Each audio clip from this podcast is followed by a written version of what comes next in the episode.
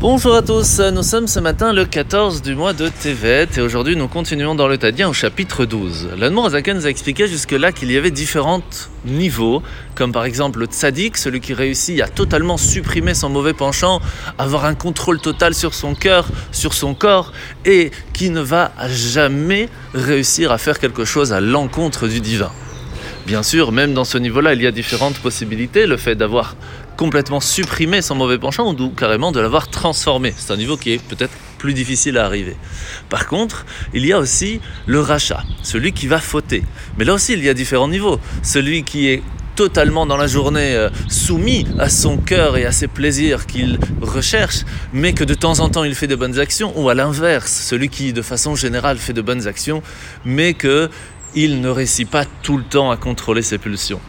Il y a entre les deux ce que l'on appelle un Benoni, un homme moyen, celui qui va réussir à contrôler toutes ses actions, pensées, paroles et actions à chaque moment de la journée, à tout faire chaque fois avec une pensée divine.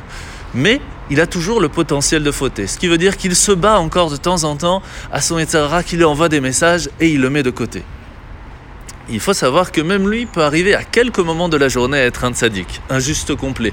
Parce qu'au moment de la prière, lorsque l'on parle à Dieu, on peut se concentrer tellement à ce que le Yetzerara se met complètement de côté au point qu'il n'existe plus pendant un moment. Mais bien sûr, il peut revenir et se réveiller. C'est pour cela que cette personne est encore appelée un Benoni.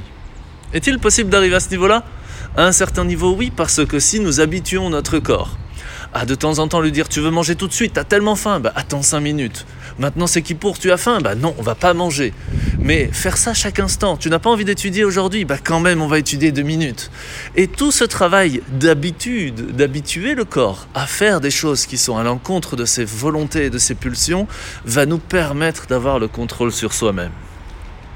Alors la mitzvah de ce matin, c'est la mitzvah positive numéro 91, 91. Cette mitzvah nous rappelle que s'il reste en fin de compte de la, de, la viande, du sacrifice qui a été fait, eh bien on se doit de le brûler, et parce qu'on ne peut pas le manger. La paracha de la semaine. Alors nous sommes parachat Vayechi. Aujourd'hui nous voyons que Yaakov est encore étonné, va encore étonner Yosef pardon, en donnant la préséance à Ephraïm sur Ménaché, même que Ménaché était l'aîné, et va le bénir de façon un peu plus grande. Pourquoi? Eh bien parce qu'il y a deux façons de voir le monde.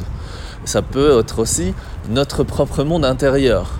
Nous avons à l'intérieur de nous, nous avons autour de nous des choses qui vont nous empêcher de faire la Torah les mitzvot. Ce monde matériel qui pourrait nous bousculer, nous, nous empêcher, nous, nous embêter.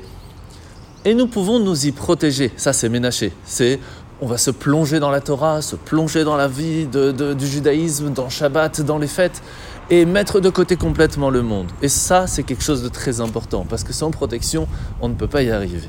Par contre, Ephraïm a une vision différente. Se protéger, oui, mais cela ne suffit pas. Il faut aussi influer, influencer le monde autour de nous. Il faut réussir à le transformer, à lui donner quelque chose de plus spirituel. Et en fin de compte, c'est ça le plus important. C'est de réussir à mettre de la lumière dans l'obscurité. C'est un travail qui est peut-être pas évident, mais c'est notre but. Et c'est pour cela que la préséance va d'Ephraïm sur Ménaché. En vous souhaitant de passer une bonne journée et à demain.